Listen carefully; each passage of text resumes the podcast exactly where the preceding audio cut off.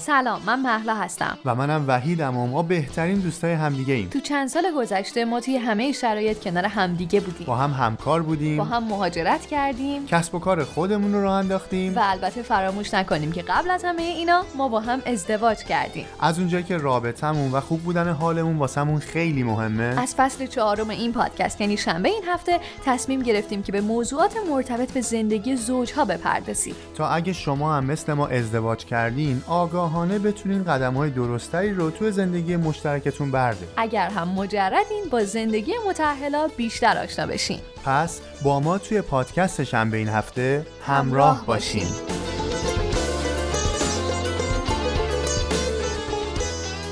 سلام به دومین اپیزود از فصل پنجم پادکست شنبه این هفته، خیلی خوش اومدید. سلام به همگی. خب تو این اپیزود من یکم میخوام یه چیزایی رو لو بدم. همین اول برنامه دوست دارم اومدم لو بدم دیگه. چی می‌خوای لو بدم؟ قبلش به من بگو یه چیزی. اتفاقا به شما مربوطه.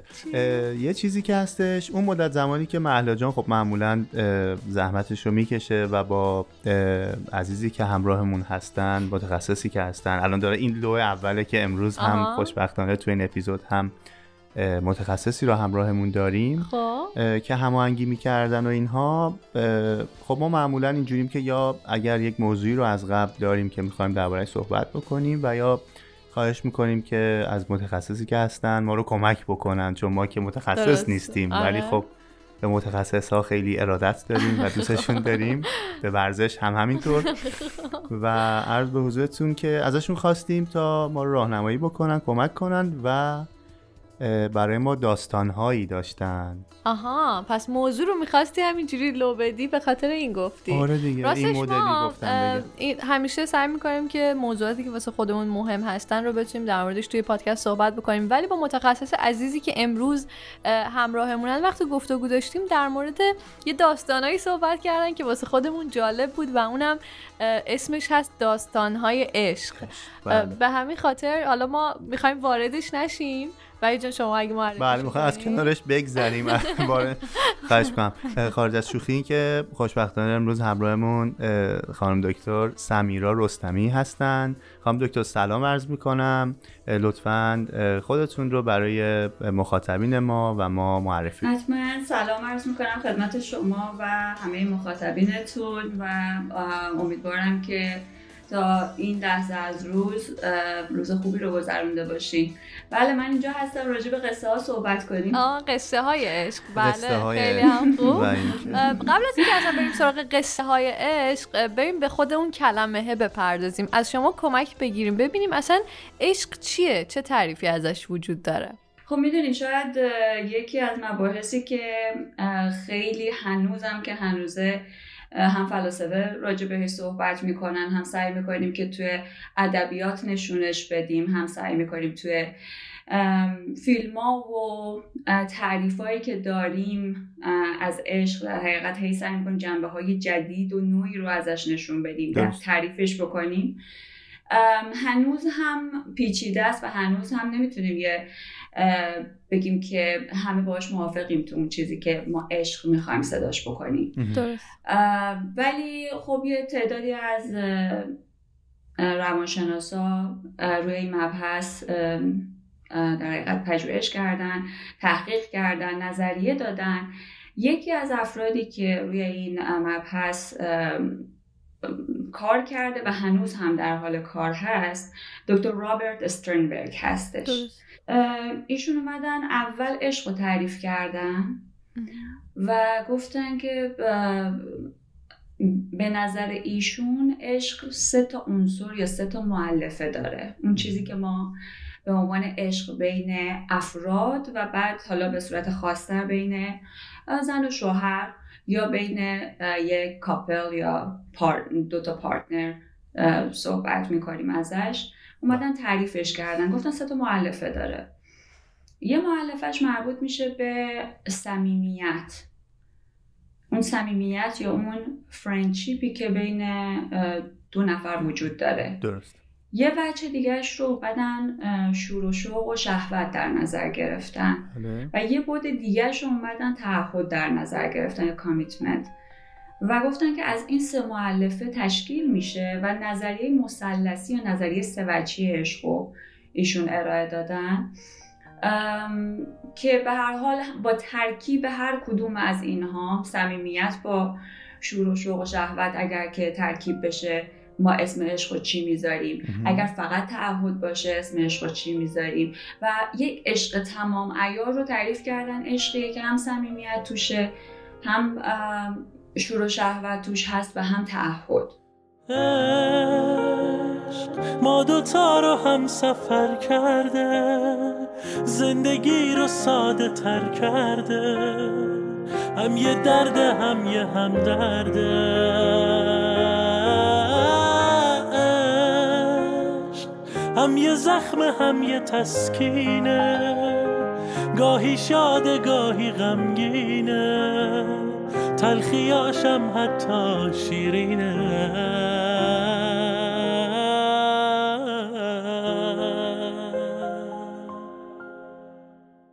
خیلی هم جالب. البته امان از این عشق که خب خیلی کاربردهای مختلف، مثلا یکی میگه من عاشق مثلا نمیدونم قرمه سبزیم، یا من عاشق نمیدونم فوتبالم و اینا. این عشق فکر می‌کنم خیلی همه جا استفاده شده، یعنی بعضی فکر می‌کنم در درجه شاید اول و آخر یک میزان علاقه و جذب و کشش به مقدار زیادی رو ما میتونیم از یک حس عادی و اون چیزی که حالا دوست داشتنه هست ولی عشق نیست جدا بکنیم. حالا از این منظر بخوایم نگاه بکنیم اصلا چه دلیلی وجود داره که در واقع ما، یعنی یک نفر برای یک نفر دیگه جذابیت داره، و یا چرا یک افراد خاصی برای یک افراد خاص دیگه‌ای جذاب هستن اصولا؟ آره دقیقاً همین چیزیه که مطرح شد برای این دانشمند و حتما همونطور که برای شما مطرح شده اینی که خب خب این تعریف عشقه، بله، ولی ما اصلا چرا عاشق میشیم؟ آره جدا از این که چرا مثلا این نیاز تو ما هست، نیاز به عشق ورزیدن، نیاز به این که دوست داشته بشیم و دوست داشته باشیم هست، این یکی از نیازهای بشره. ولی چرا یه سری آدمای خاص، شما با چه تعداد آدم در طول زندگیتون روبرو میشین، صحبت میکنید، کانکشن دارید بل. و ارتباط برقرار میکنید، چرا جذب همه اونها نمیشید؟ دفعا. چرا همه اونها جذب شما نمیشن؟ و این خودش به پیچیدگی عشق اضافه میکنه و این ماهیت عشق رو که ما میخوایم بسنجیم. حالا بخوایم به این سوال برسیم، یه سوال به سوالامون اضافه بکنیم، این که اصلا چرا داستان عشق، چرا اسمشو میگیم؟ اگر حالا قصه یا داستان، آره چرا بهش میگیم داستان یا قصه عشق؟ اصلا این از کجا اومده؟ در حقیقت میگیم هر کدوم از ما به تعداد زیادی داستان و قصه داریم از عشق، و عشق رو برای خودمون به فرمت داستان تعریف کردیم و شناختیم، و حالا میگیم چرا داستان؟ چرا میگیم داستان؟ چرا نمیگیم مثلا تعریف؟ چون فراتر از یه تعریف یه جمله یا یه پاراگرافی ما راجع به عشق ایده داریم، نظر داریم و براش ماجرا تعریف کردیم. حالا این داستانه از کجا میاد؟ این خودش یه بحث مفصل دیگه است. ولی چرا میگیم داستان؟ به خاطر اینکه یه سری عناصر داستان رو داره، یعنی ابتدا داره، درست، انتها داره و یه وسط داستان داره. شما هر رمانی رو که میخونید، هر داستانی رو که میخونید به صورت داستانی کلا چیزی رو میبینید، میبینید یک ابتدایی داره، ماجرا شروع میشه، یک مضمونی داره و یه انتهایی. و دقیقاً رابطه عاشقانه دو نفر یا رابطه رمانتیک یه همچین نیچری رو داره، همچین طبیعتی رو به ما نشون میده که اول رابطه معمولاً خیلی بیشتر شور و شوق هم وجود داره، اول داستان هم همینطوره. معمولاً معمولنش اینه که ما چیزی رو نمیشناسیم، همه چی برامون عجیبه و میخوایم بریم جلو و بشناسیم. اول داستان داره. ما این رو برای خودمون نوشتیم که داستان عشق ما باید چجوری شروع بشه. درسته. فکر کنم این داستانه یه نقطه عطفی هم داره که اونجاییه که حالا دقیقا. تو میمونی تو این رابطه یا میری از این رابطه. و فکر می‌کنم این نکته دقیقاً مثل هر رمان دیگه، دقیقاً همینطوره، مثل هر رمانی، مثل هر داستانی چالش داره. شخصیت‌های داستان، قهرمان‌های داستان درگیر یه سری بحرانایی میشن، در سری درگیر یه سری چالش‌هایی میشن و این تصمیمی که میگیرن میشه نقطه عطف اون داستان. اینکه هر کدومشون چجوری تصمیم میگیرن باز به پیچیدگی داستان اضافه میکنه و اینکه انتهای عشق به عنوان یک داستان چجوری تمام خواهد شد. ما نه تنها اول داستان رو مینویسیم و از پیش میدونیم، بلکه میدونیم در مضمون داستان چه اتفاقاتی خواهد افتاد و همون لحظه که وارد رابطه میشیم آخرش رو ترسیم کردیم برای خودمون. خیلی جذابه این تئوری. آدم به خیلی فکر میکنه که آیا من من مهلا الان اینجایی که هستم همینجوری بوده؟ توی این لحظات به اینا فکر کردم و الان همون جایی هم که بهش فکر میکردم یا نه؟ خیلی به نظرم بحث آره. جالبیه. آره و اینکه ببینید مثلا داستانا یه یه پیرنگی دارن، یه پلات دارن. مثلا مثل یه طرحی که یه نقاش میکشه، اول روی بوم نقاشی درست. ممکنه که یه سری خطوطی رو بکشه، اون نقاشی کامل نیست درست. ولی این رد نقاشی مشخصه، کجا قرار رنگ چی گذاشته بشه، کی گذاشته بشه، شکل نهایی رو نقاش میدونه چیه درست. و داستانای همچین پلاتی رو دارن با خودشون و طرح برنامه ریزی شده، نه به این معنا که فقط ما سامری رو نداریم، نمیدونیم که هنوز انجام نشده درست. ولی ما طرحش رو تو ذهنمون داریم. به خاطر همین میگیم داستان‌ها و داستان‌های عشق یا پلات دارن یا پیرنگ دارن، مضمون دارن یا تم دارن و بعد انتهای اون داستان هستش که نوشته میشه و به هر حال به طریق تموم میشه. نه اینکه تموم بشه منظورم نیست که رابطه‌های رمانتیک همیشه تموم میشن، نه، ممکنه که داستان شما به این شکل نوشته شده باشه برای شما و خودتون نوشته باشی که مرگ فقط ما رو از هم جدا میکنه. اوکی؟ این این هم یه نوع پایانه ولی پایانه به هر حال. و شخصیت شخصیت های داستان وجود داره و ما فکر میکنیم که شخصیت های داستان عشقمون خودمونیم، در صورتی که اینطور نیست. ما هستیم و تمام اون روابط عشقی که از بدو تولد تجربه کردیم تا این رابطه همه هستن توی این رابطه. حالا شاید بگین چرا از بدو تولد؟ برای اینکه اینجا دقیقاً همون جاییه که نقطه شروع نوشتن داستان عشق ماست. یعنی رابطه ما با مادر و بعد رابطه با پدر و بعد رابطه پدر و مادر با هم و بعد رابطه ما با خواهر و برادرها اگر که داریم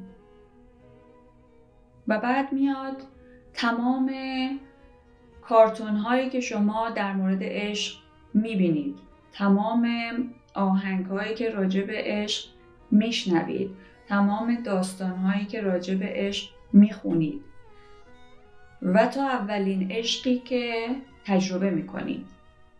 تمام اینا داستان های عشق شما رو مینویسن و یه دونه داستان ندارید.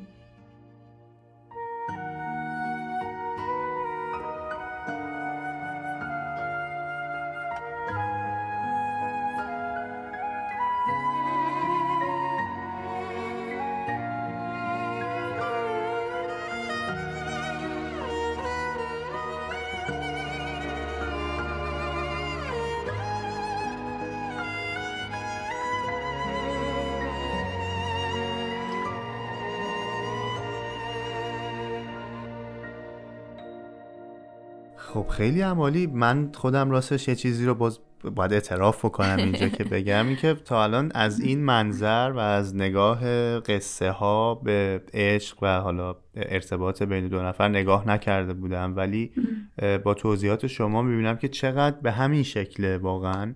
حالا شاید بشه بعضی موقع احتیاج به رمزگشایی دارن بعضی از قصه ها، به خاطر همین هم هستش که مثلا حالا قصه هم چون ما بیشتر باهاش آشنا هستیم توی بحث ادبیات و یا شاید رمان ها و قصه ها هستن که ما خب بهشون خطاب میکنیم، به خاطر اینه که شاید مثلا چند سال و چندین سال بعد از نوشته شدنشون در واقع تازه کشف بشن که چی بوده منظور نویسنده. ولی حالا خیلی نریم سراغ کشف و رمز و اینها. من میخوام اینم به همون نسبتی که قصه ها و داستان ها یه سری ژانرایی دارن، یه سری کتگوری ها، دستبندی هایی دارن، حالا آیا ما واسه قصه های عشق هم میتونیم دستبندی خاصی رو متصور بشیم؟ وجود داره همچین چیزی؟ دقیقاً دقیقاً تقریباً حدود پنج نوع گونه یا دسته مختلف برای قصه های عشق تعریف شده. به عنوان مثال یکی از اون انواعش نوع قصه های نامتقارن هست.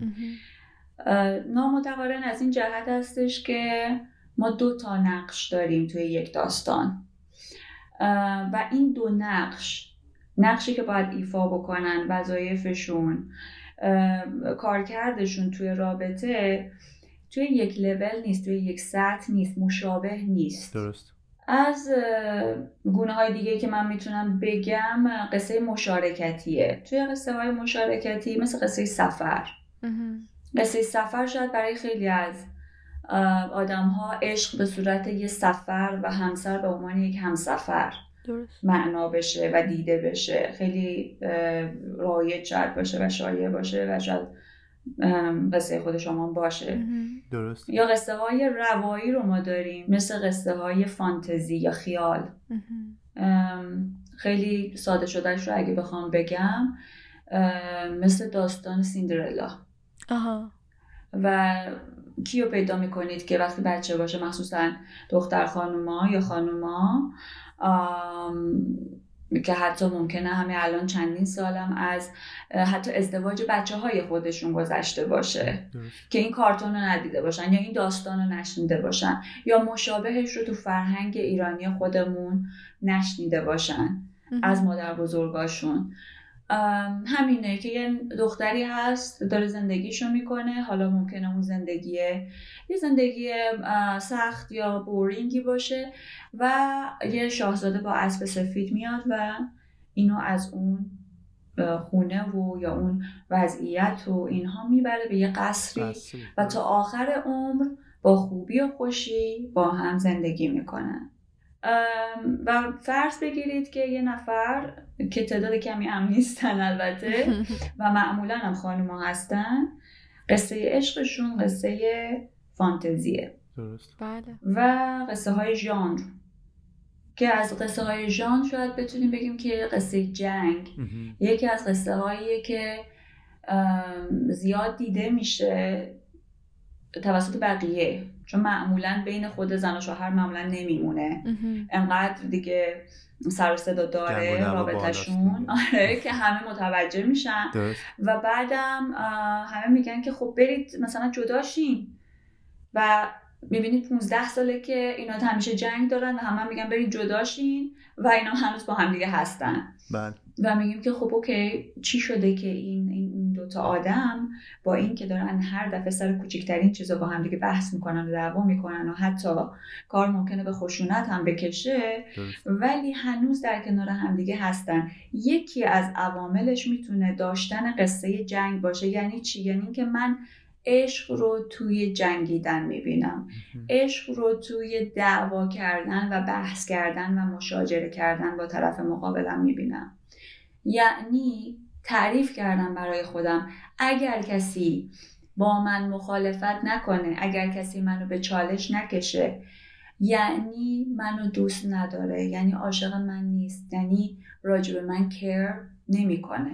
درست. و تصور بکنید یک فردی قصهش قصه جنگ نیست و با فردی حالا ازدواج بکنه یا فال این لاف بشه که قصهش قصه جنگه، چه خواهد شد؟ خیلی واقعا سخت پیش میره تا همچین شرایط. برای مخصوصا برای اون آدمی که قصهش قصه جنگ نیست مسلماً احساس نمیکنه که طرف مقابل دوستش داره. برای اونی هم که قصهش قصه جنگه یا انقدر به اون طرف مقابلش به اصطلاح خودمون گیر میده، دقیقاً انقدر توجه میطلبه میکنه، آره، که بالاخره اون فرد رو وارد قصه خودش میکنه، میکنه اون آدمی که دلش میخواد و تعریف شده براش توی داستان عشقش. خونمون میدون جنگ نیست، من به خاطر تو اینجام، سر چی باید بجنگیم، من ازت چیزی نمیخوام.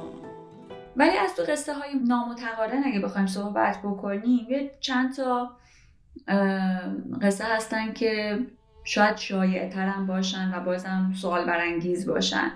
یکیش قصه معلم شاگرده. شما حتما زوجایی رو دیدید که اختلاف سنی زیادی دارن. بله. و مثلا میگن که واو، مثلا چطور اینا با هم دیگه تونستن مثلا عاشق هم دیگه بشن یا تونستن با هم دیگه زندگی بکنن با این اختلاف سن زیاد. همیشه البته مربوط به اختلاف سن نیست. درست. این یکی از نشونه هاشه. این یکی از چیزاییه که شما ممکنه ببینید که دو نفر با اختلاف سن زیاد با هم دیگه ازدواج میکنن یا توی رابطه طولانی مدتی هستن. این برای اینه که یکی از این افراد معمولاً و معمولاً اون فردی که بزرگتره نقش معلم رو گرفته توی این قصه و اون یکی فرد که معمولا ممکنه کوچیک‌تر باشه من نقش شاگرد رو قبول کرده. درست.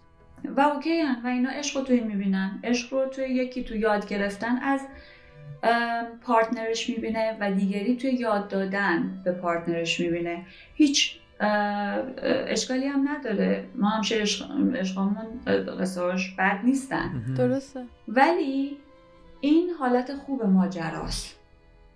چقدر فکر میکنیم که این نامتقارن بودن نقشا ممکنه که ادامه پیدا بکنه؟ این قصه تا وقتی خوبه که شاگرد خسته نشده باشه از شاگرد بودنش و تا وقتی خوبه که معلم این انعطاف پذیری رو داشته باشه که بتونه یه موقع‌هایی هم شاگرد باشه.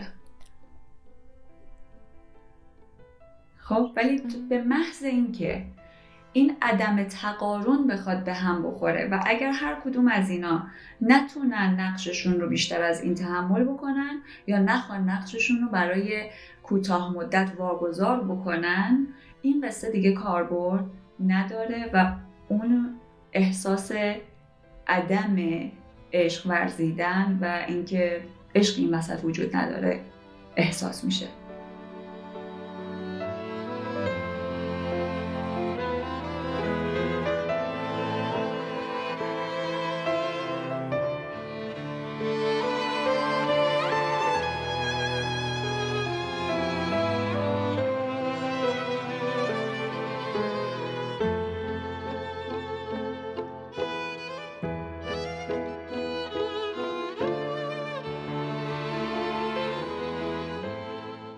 دیگه هم هست از قصه های نامتقارن، قصه پلیس.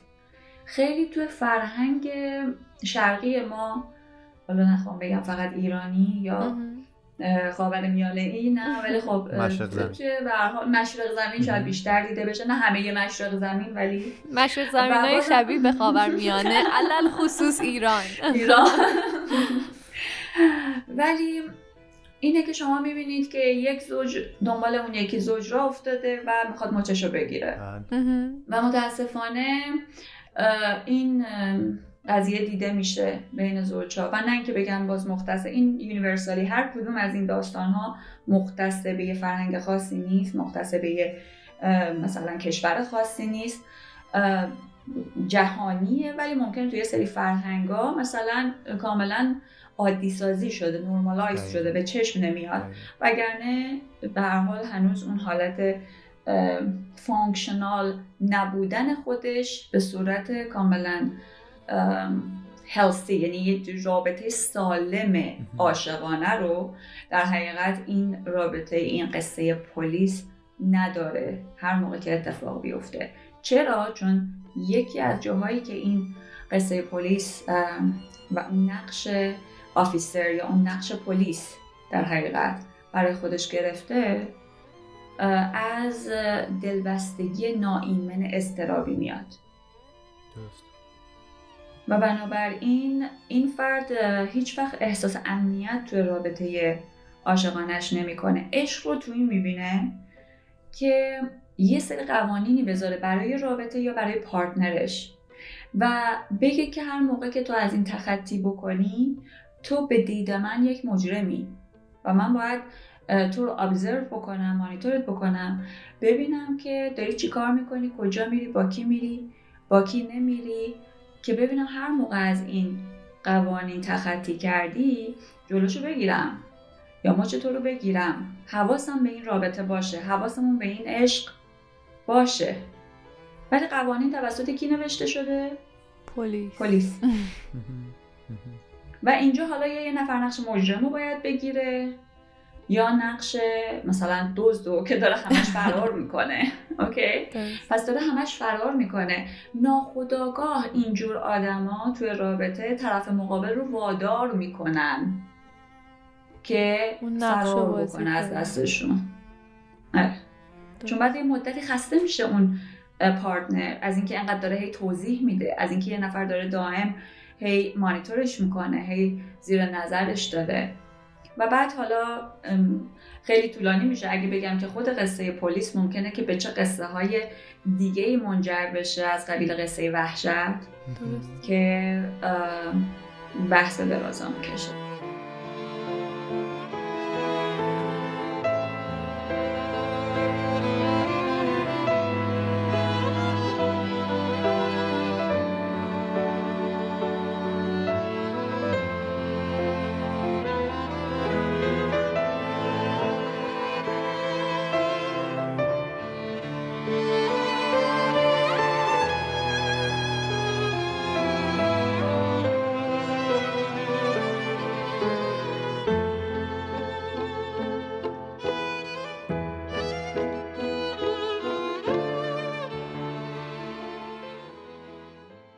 من اون وسطایی که شما توضیح میدادید یه سوالی برام ایجاد شد، ولی تقریبا این اواخر سواله به جوابش رسیدم، ولی میخوام این رو همچنان بگم سر این که چه علائمی وجود دارن. بعضی از این داستانها داستانهای اذیت کننده است. این این قصه ها، این که یک طرف یا دو طرف این رابطه اذیت میشن سر این که اون قصه شون هستش.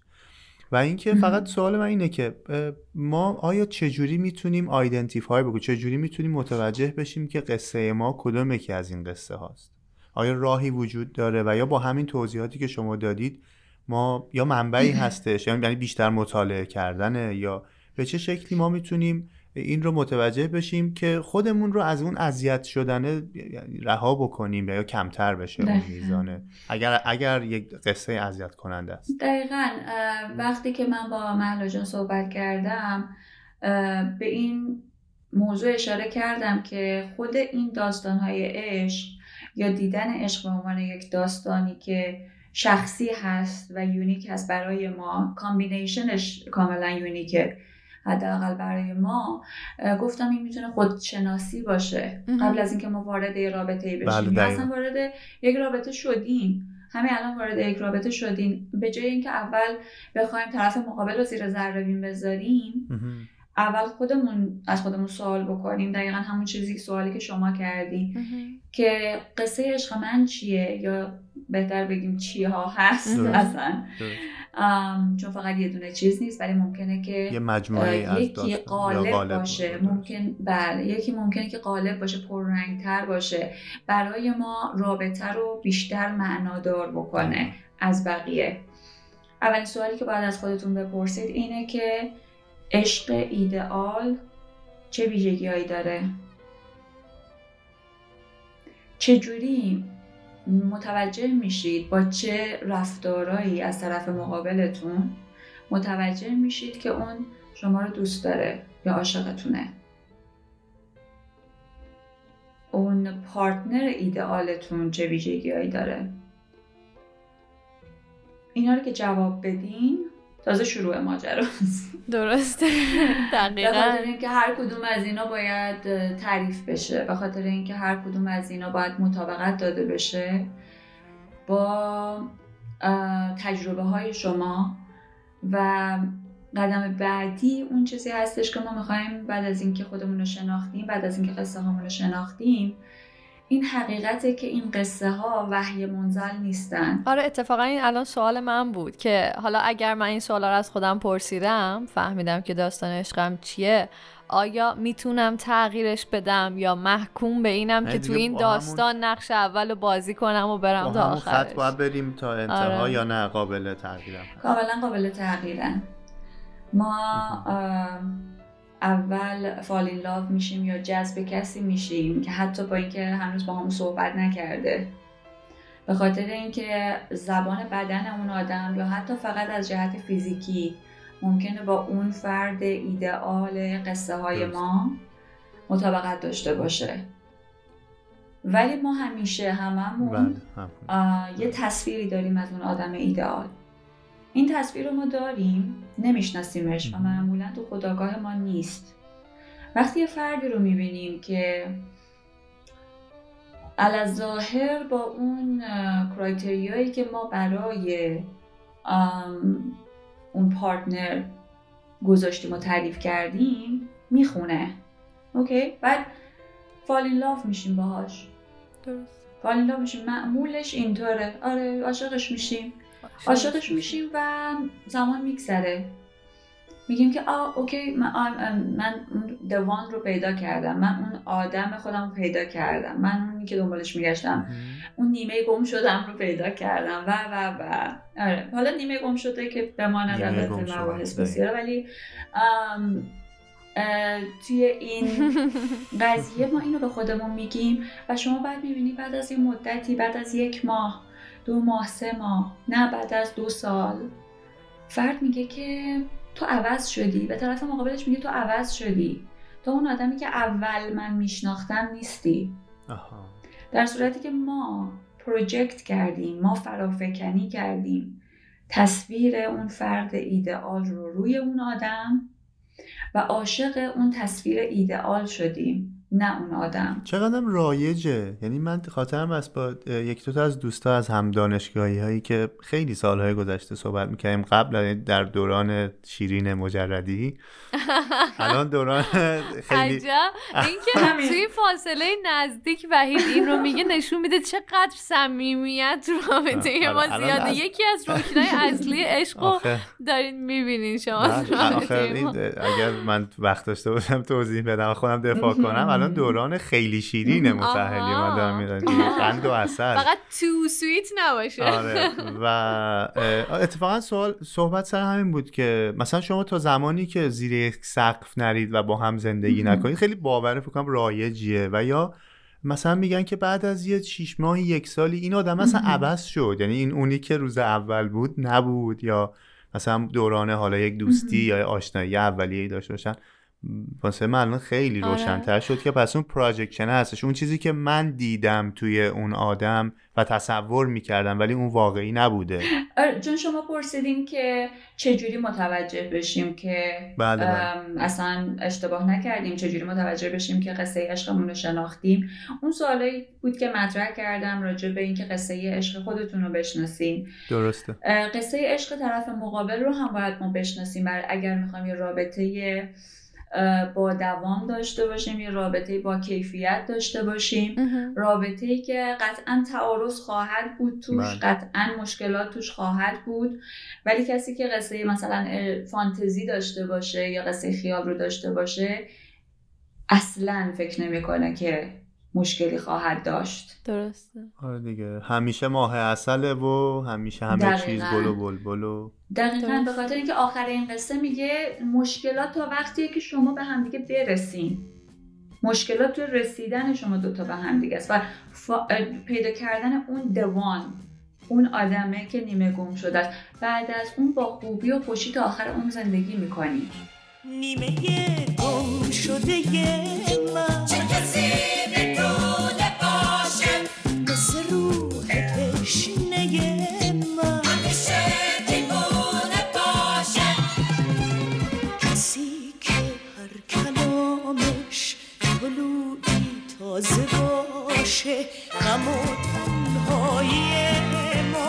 به یک اندازه باشه.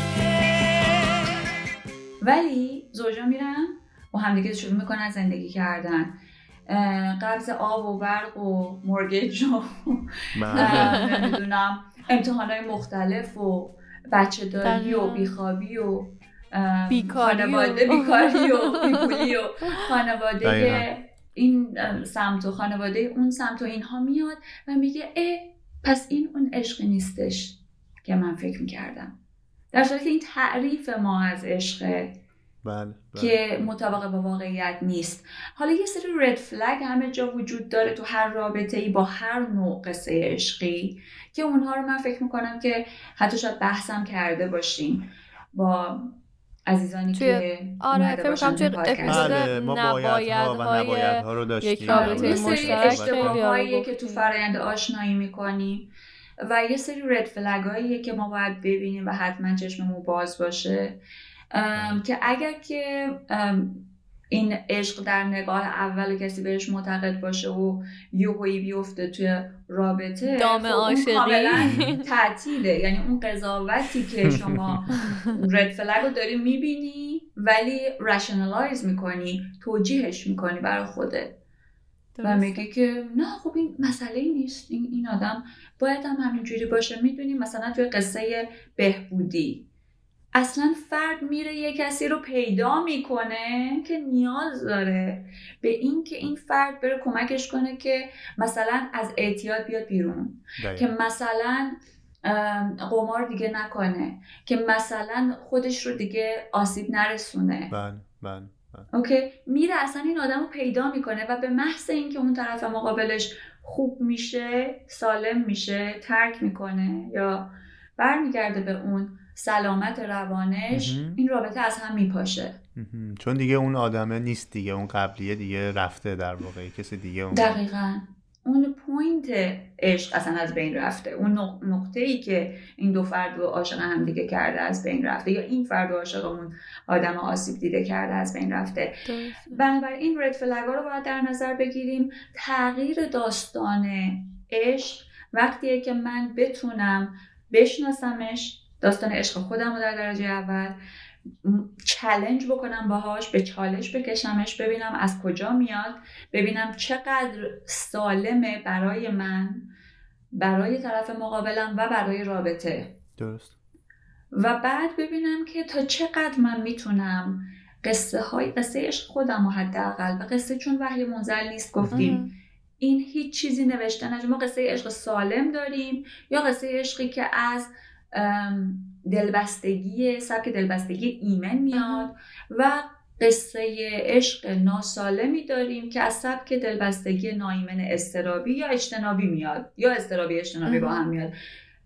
بنابراین اینکه حالا چه باید باشد فقط بستگی به همینه که چی برای این فرد از جهت روانی و فیزیکی، حتی بعضی از داستان ها چون به ممکنه به فرد آسیب بدنی هم حتی تو این داستان زده بشه، به هر حال باید از این جهت بررسی بشن، نه اینکه من اینی که من میگم عشقه و اونی که تو میگی عشق نیست. درسته، کاملا. اوکی و بعد اینا رو به هم دیگه سعی کنیم که متمایل بکنیم.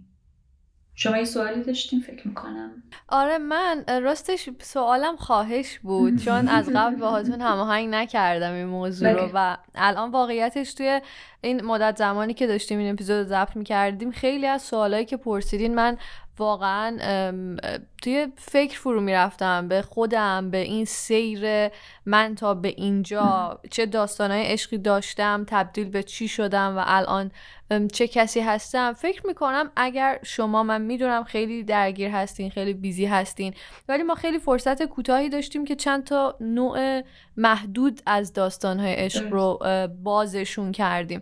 اگر فرصتش رو داشته باشین ما یک اپیزود دویی داشته باشیم از داستان عشق و بیایم چند تا مدل دیگه، چند تا انواع دیگهش رو هم باز به شکل یکم بست داده تر شده، یعنی بست داده مثال های آره. خیلی کمک کننده ای که شما میذارید دقیقاً این که شاید مثلا کمک. من ندونم این داستان عشق این این شکلیه، پس درکش شاید مثلا واسه من سخت‌تر باشه. یکم اگر بتونیم بیشتر در موردش صحبت کنیم من خودم خیلی فکر می‌کنم خوب باشه. امیدوارم که خواهش منو بپذیرین و ما بتونیم که این موضوع رو یکم بیشتر اصل غافلگیری خانم دکتر مهلا استفاده کرده رو خط پادکست، یعنی اینم چون خودش ادیت می‌کنه اینا رو که در نمیاره اصلا کار. و حالا شما اگر اینکه لطف بفرمایید مخالفت کنید، اگر اینکه می‌خواید حالا دیگه بفرمایید. باشه باشه چرا که نه، من خوشحال میشم که هر چقدر که میتونیم این اطلاعات رو بدیم. حالا بعد ممکنه که یه تعدادی از مخاطبای شما باشن که بتونن این داستانا رو خودشون شناسایی بکنن. میگم اول تو خودشون الگوهای تکرار شونده رو توی رابطه های مخصوصا عاشقانه یا رمانتیک خودشون ببینن. و بعد و اینکه من مثال اینو زدم که رابطه با مادر و رابطه با پدر خیلی به صورت خطی اتفاق نمیفته، این انتقال و پیچیدگی داره که چطور رابطه ما و یا پدر و مادر ما خودشون رو تکرار میکنن تو روابط رمانتیک ما. درست. چرا چرا که نه، خیلی خیلی خیلی کمک میکنه، چون واقعا خیلی از ما شاید شانس این رو نداشته باشیم که روانشناسای خیلی خوبی مثل شما بتونن تو مسیر واقعا. زندگی راهنماییمون بکنن. منظورم شانس نداشته باشیم که از نزدیک بتونیم با شما ارتباط داشته باشیم یا بتونیم به هر حال به شکل روتین باهاتون در ارتباط باشیم، ولی این پادکست میتونه خیلی کمکمون بکنه تا جایی که میشه یکم آگاهی و همون خودشناسی رو داشته باشیم و کمکمون بکنه که اگه داستان عشقمون حداقل به دردمون نمیخوره یه بازنویسیش بکنیم و بریم واسه بهتر شدنش. آخر قسم اما قصه آخرم این نیست، آخر راهی که باید من ازش بگذرم این نیست.